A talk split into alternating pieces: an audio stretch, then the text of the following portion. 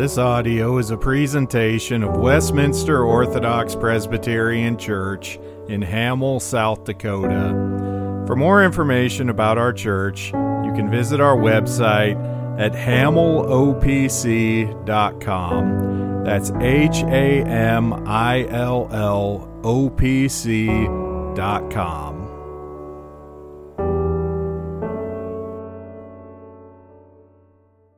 Please turn in your Bibles to Genesis chapter twenty-two. Genesis twenty-two, and I'll be reading verses one through nineteen. Hear now the reading of God's holy and inerrant and inspired word. Now it came to pass after these things that God tested Abraham and said to him, Abraham. And he said, Here I am. And he said, Take now your son, your only son Isaac, whom you love, and go to the land of Moriah and offer him there as a burnt offering on one of the mountains of which I shall tell you. So Abraham rose early in the morning and saddled his donkey and took two of his young men with him and Isaac his son. And he split the wood for the burnt offering and arose and went to the place of which God had told him. But on the third day Abraham lifted his eyes and saw the place afar off. And Abraham said to his young men, Stay here with the donkey, the lad and I will go yonder and worship, and we will come back to you. So Abraham took the wood of the burnt offering and laid it on Isaac his son, and he took the fire in his hand and a knife, and the two of them went together. But Isaac spoke to Abraham his father and said, My father! He said, Here I am, my son. And he said, Look, the fire and the wood, but where is the lamb for a burnt offering? And Abraham said, My son, God will provide for himself the lamb for a burnt offering. So the two of them went together. Then they came to the place of which God had told him. And Abraham built an altar there and placed the wood in order. And he bound Isaac his son and laid him on the altar upon the wood. And Abraham stretched out his hand and took the knife to slay his son. But the angel of the Lord called to him from heaven and said, Abraham, Abraham! And he said, Here I am. He said, Do not lay your hand on the lad or do anything to him. For now I know that you fear God, since you have not withheld your son, your only son, from me. Then Abraham lifted his eyes and looked, and there behind him was a ram caught in the thicket by its horns. So Abraham went and took the ram and offered it up for a burnt offering instead of his son. And Abraham called the name of the place, The Lord Will Provide. As it is said to this day, in the mount of the Lord it shall be provided. Then the angel of the Lord called to Abraham a second time out of heaven and said, By myself I have sworn, says the Lord, because you have done this thing and have not withheld your son, your only son. Blessing I will bless you, and multiplying I will multiply your descendants as the stars of the heaven and as the sand which is on the seashore. And your descendants shall possess the gate of their enemies. In your seed all the nations of the earth shall be blessed, because you have obeyed my voice.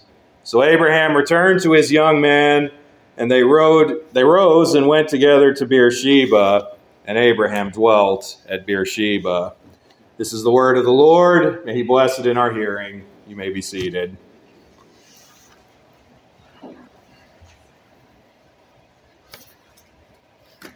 Let us pray. Father, as we come to your word today, I pray that you would ready our hearts by your Holy Spirit to receive it, even as we see in this text some, some difficult things. I pray that most of all you would shine forth in this text the glory of the gospel of our Lord Jesus Christ, who was offered as a once-for-all sacrifice for us. I pray this in Jesus' name. Amen. Well, what thing in your life would be the most difficult to part with? What person, what relationship, what thing that you have, thing that you have worked for and strived for to possess? When asked the question, I'm sure there's something that comes to mind. We all have things that if God called us to give them up, to lose them, to end them, it would be very difficult. would perhaps even press us into a crisis of faith where we would begin to doubt God's goodness and justice and righteousness. Last week in the life of Abraham, we saw that Abraham, though through a covenant making with King Abimelech of the Philistines, had been brought to a time in his life of relative peace and comfort and safety. He was safely dwelling in a land where he was recognized and received by its king. He had accumulated much wealth and property. The strife in his family had been resolved. But the crowning jewel of all of it was that he finally had the son of promise by his beloved wife, that son being Isaac. God had been faithful to bring all of his promises to Abraham to pass, and now in his later years, Abraham would seem to have little to do but to reflect on the goodness and provision of God in his life. But in today's text, we get a wrench in Abraham's life and plans. Isaac was the highest and greatest expression of God's promises and provision to Abraham.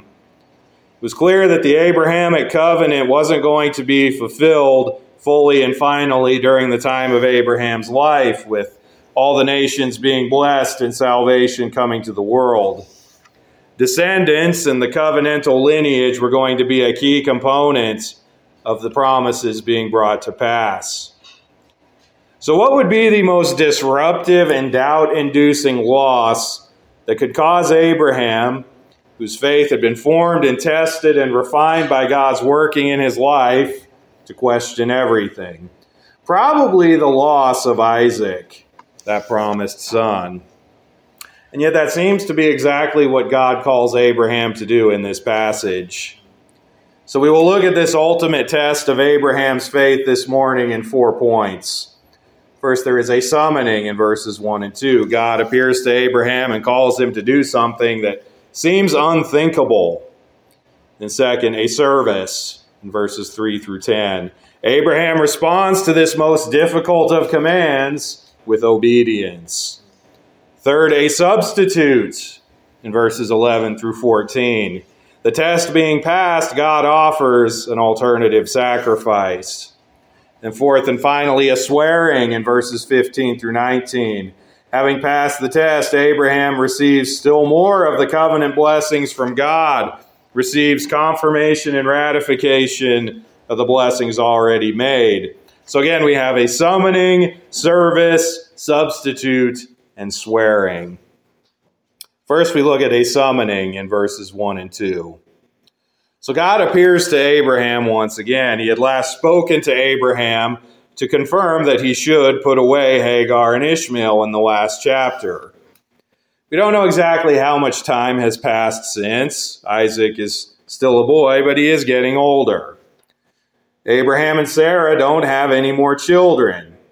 So from what we have seen thus far, it could not be clearer that Isaac is the son that is going to carry on the promises that God has made.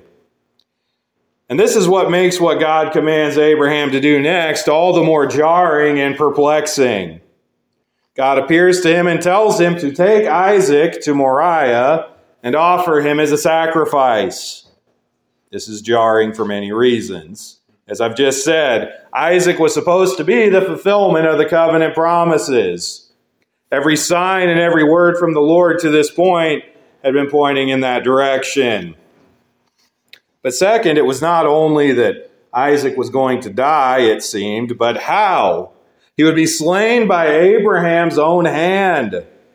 And child sacrifice, though it was practiced rather frequently and commonly by the pagan religions of the ancient world, it was not something practiced by the worshipers of Yahweh. It was the murder of children. It was against the just character of God. How could God ask such a thing? And this raises a question that one must wrestle with when dealing with this passage. When Abraham receives the command to sacrifice Isaac, does he believe that he will actually do it, that he will actually kill his son? That is a question we will have to address as we go along. So how does Abraham respond to this seemingly bizarre command from God? Well, how would you respond if you were in that situation? Suppose you had lived your whole life thinking that God had ordered your life and purposed it in one direction, only for him to tell you that not only are you wrong about all of that, but that you must even be an instrument of violence in his hands to tear down the world that you thought that he had built for you.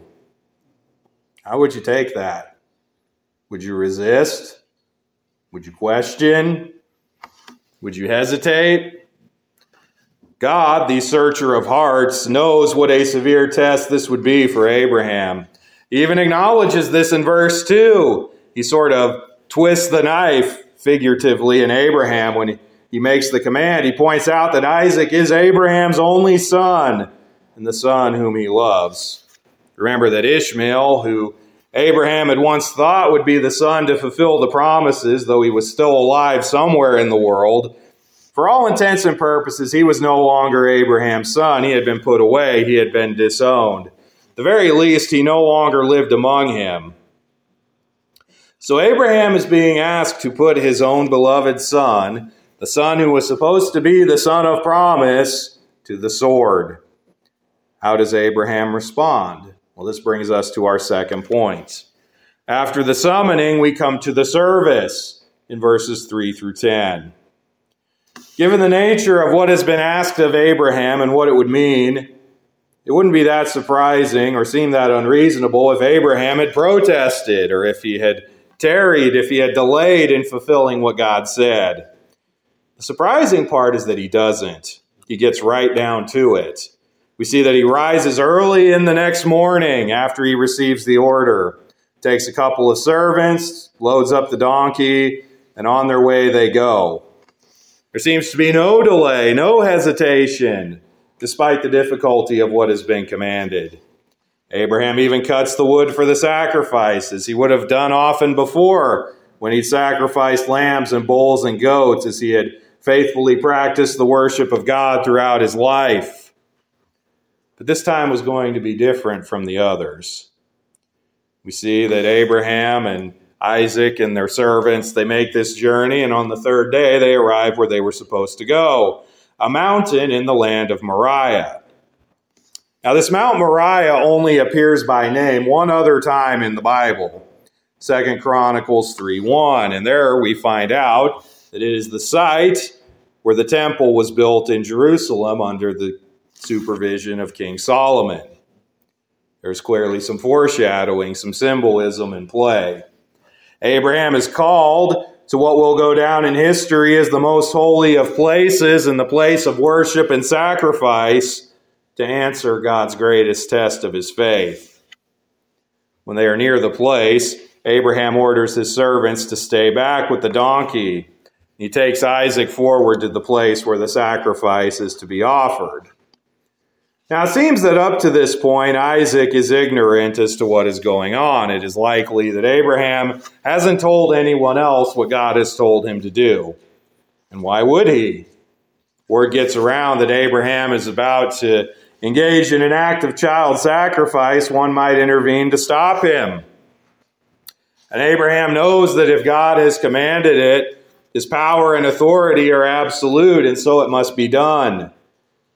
This even as God knew and acknowledged how difficult of a thing this would be for Abraham to do. And this testing of Abraham's faith shows the depth to which God has grown Abraham's faith. He will obey God even when he does not understand. He will obey even if he doesn't know why things must be the way that they are. When we face trials and difficulties in our life, we are so often inclined to doubt, question, to look at our circumstances and question if God is really there or if he really cares.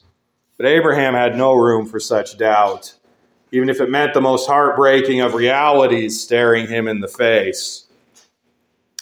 And the heartbreak could have only been intensified as Isaac seemed to get wise to what was going on. In verse six, we see that Isaac is there with Abraham and they have everything they need to offer a sacrifice to God, something Isaac surely would have known by this point in his life. They have wood, they have fire, they have a knife. But in verse seven, Isaac, being the perceptive lad that he is, he notices the one key element of the sacrifice was missing. the sacrifice itself, the lamb, the animal that was to be slain. And he points this out to his father. And it is here that we start to see what is going on in Abraham's mind. In verse eight, Abraham says, "My son, God will provide for himself the lamb for a burnt offering." Now, Abraham is probably still wrestling with why things must be the way they are, why he must take his son and slay him. But despite this, Abraham is trusting in God's provision. He doesn't know for sure how this episode is going to play out. It all likely seems strange and wrong, but he is going to do it, and he is going to trust in the Lord. And we receive, through an inspired author in the New Testament, more insight into what Abraham was thinking. You can hold your place in Genesis and turn over to Hebrews chapter eleven. We'll look at verses seventeen and nineteen there briefly. It says there, "By faith Abraham, when he was tested, offered up Isaac, and he who had received the promises offered up his only begotten son, of whom it was said, 'In Isaac your seed shall be called,' concluding that God was able to raise him up even from the dead, from which he also received him in a figurative sense." So Abraham was trusting in the Lord's provision. He was so trusting in the Lord's provision, even when it seemed like all was about to be lost. He trusted that even if God brought him to carry out this act, to put Isaac to death, it would only be to raise Isaac from the dead, because God had made his promises concerning Isaac clear, and he would bring them to pass no matter what, even if through and beyond death. So you can turn back over to Genesis. In verse nine, they come to the place where the sacrifice was to be made. We see that Abraham does everything that was commanded. He makes an altar, places the wood, and even ties up Isaac and places him on the altar. If there's any doubt left, it's clear now that Abraham intends to follow through. He even takes the knife. He begins to reach to do the deed of killing his only beloved son. How far will Abraham's faith take him? As far as it must. As far as God wills, as far as God commands. But then there is an interruption. This brings us to our third point. After the summoning and the service, we come to a substitute in verses eleven through fourteen. In verse eleven, we see that the angel of the Lord called Abraham from heaven. Now, we've talked about this angel of the Lord before. He's not just an angel. In Genesis sixteen, when he appeared in the wilderness to Hagar, the angel attributed things to himself that only God could do, the giving of descendants.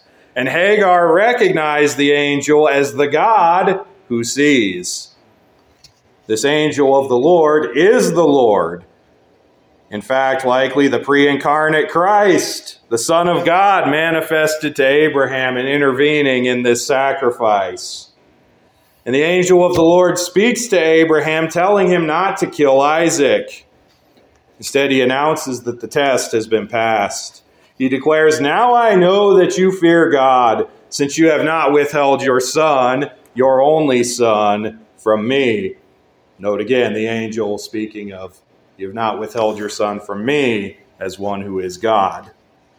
But that is not all.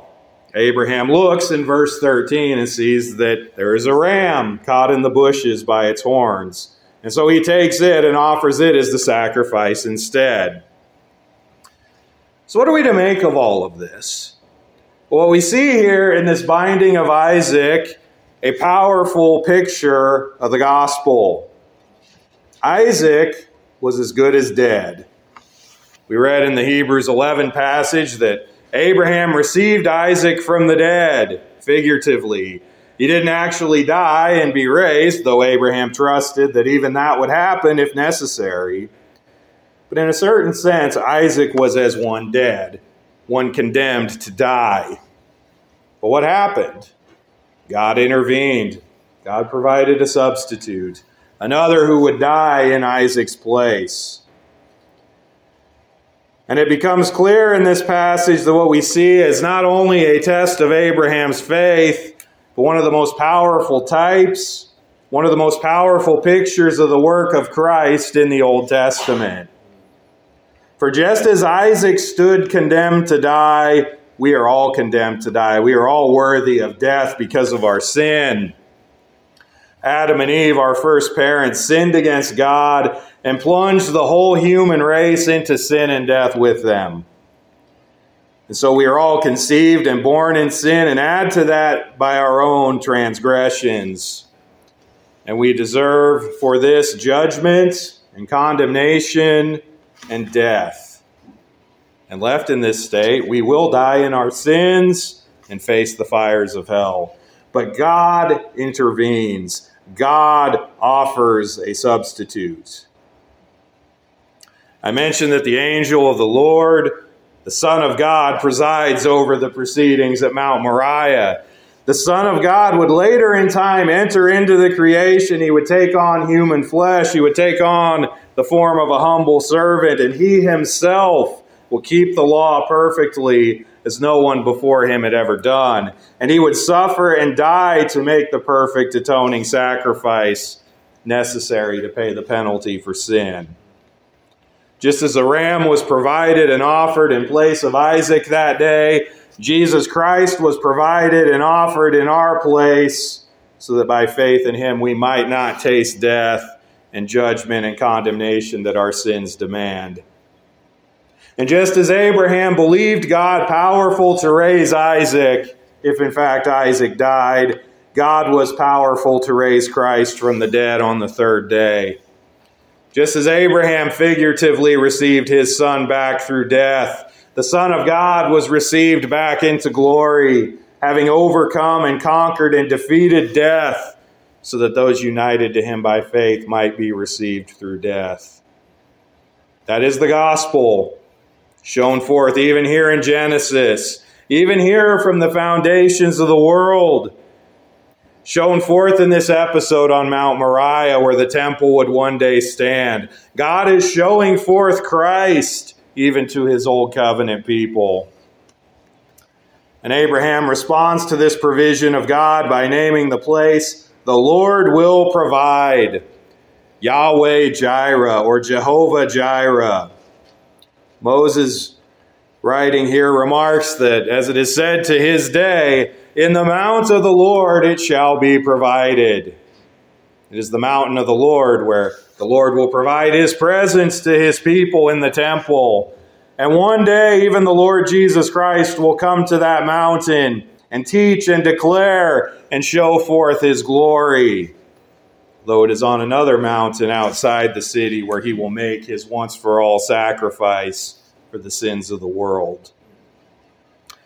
God is faithful to his promises. He is faithful to his people. Though we might face the greatest of temptations, the greatest of sorrows, the greatest of difficulties, he is working all things for our good and for his glory. And this brings us to our final point. After the summoning and the service and the substitute, we come to the swearing in verses fifteen through nineteen. After this sacrifice is completed, the angel of the Lord speaks to Abraham again and acknowledges that Abraham has passed the test of faith. And he swears an oath to Abraham. Remember our recent discussion of oaths. This is a solemn act. And being sworn by the angel of the Lord, who is the Lord, it cannot be falsified and it cannot be broken.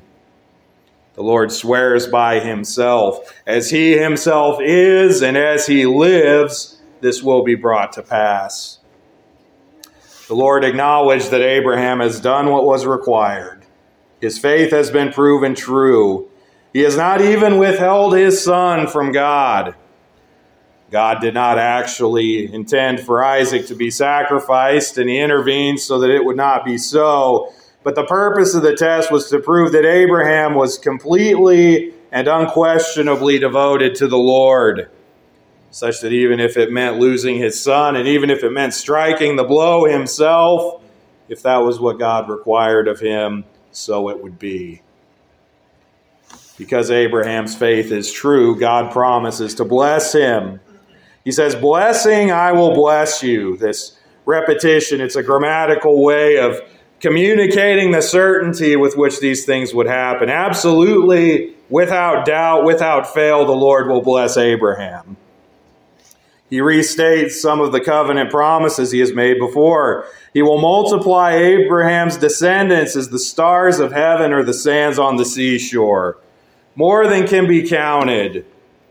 Abraham's children will be the people of God throughout all peoples and all ages, and they will possess the gate of their enemies. Some even among God's enemies will be brought in, though those who persist as enemies will ultimately be destroyed. And we get here a repetition of the promise of all promises that Abraham had received. In your seed, all the nations of the earth shall be blessed. By that descendant of Abraham, life and hope and salvation will come to everyone, Jews and Gentiles alike, all of God's people on the face of the earth. But here there is an addition. Because you have obeyed my voice. So does this mean that God is rewarding Abraham for meritorious works? Abraham somehow earned this blessing and favor from God? No, I've said it before. I say it again. This is not a covenant of works. God previously promised to give Abraham these blessings by grace. But those who by grace receive faith in Christ, they receive the whole Christ. They receive justification.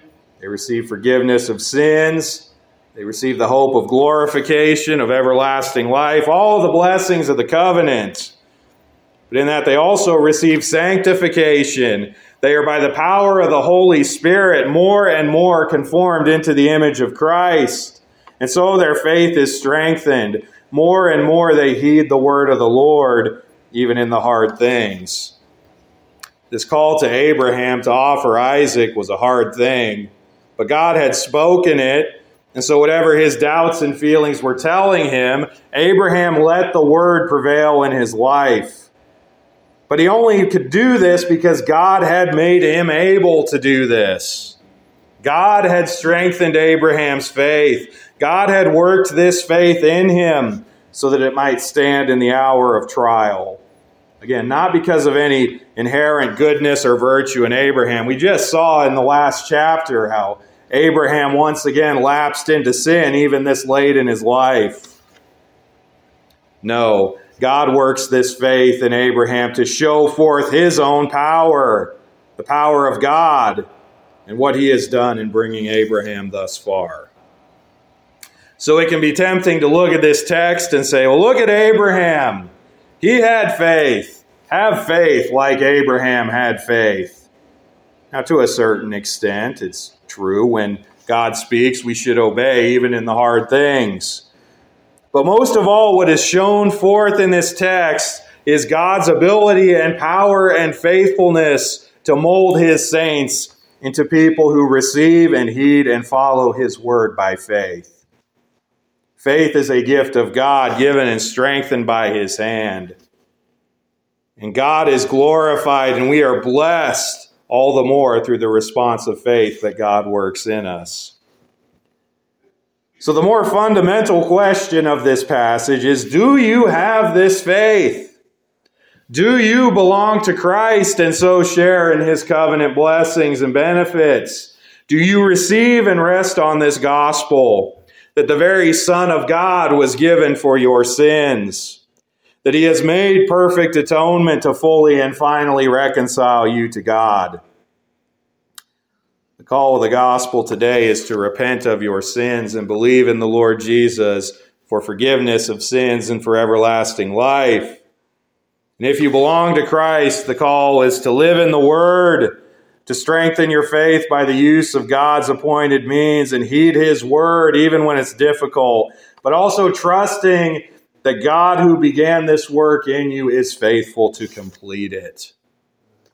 That is the response of faith. So may we all respond to the word in faith today. Let us pray. Father, we thank you for this word that you've given us. We thank you that in it Christ is shown forth, even in types and shadows, even to Abraham so many centuries, so many millennia ago. Yet we see in this picture what you have done for us, offering your Son as a once-for-all sacrifice, not holding him back so that we, your people, might have life and might have blessing. I pray that all here gathered would believe this gospel truth, and that those who do belong to you would be salt and light, and that this gospel may go forth into a lost and dying world that so needs to hear it. And we pray this in Jesus' name. Amen.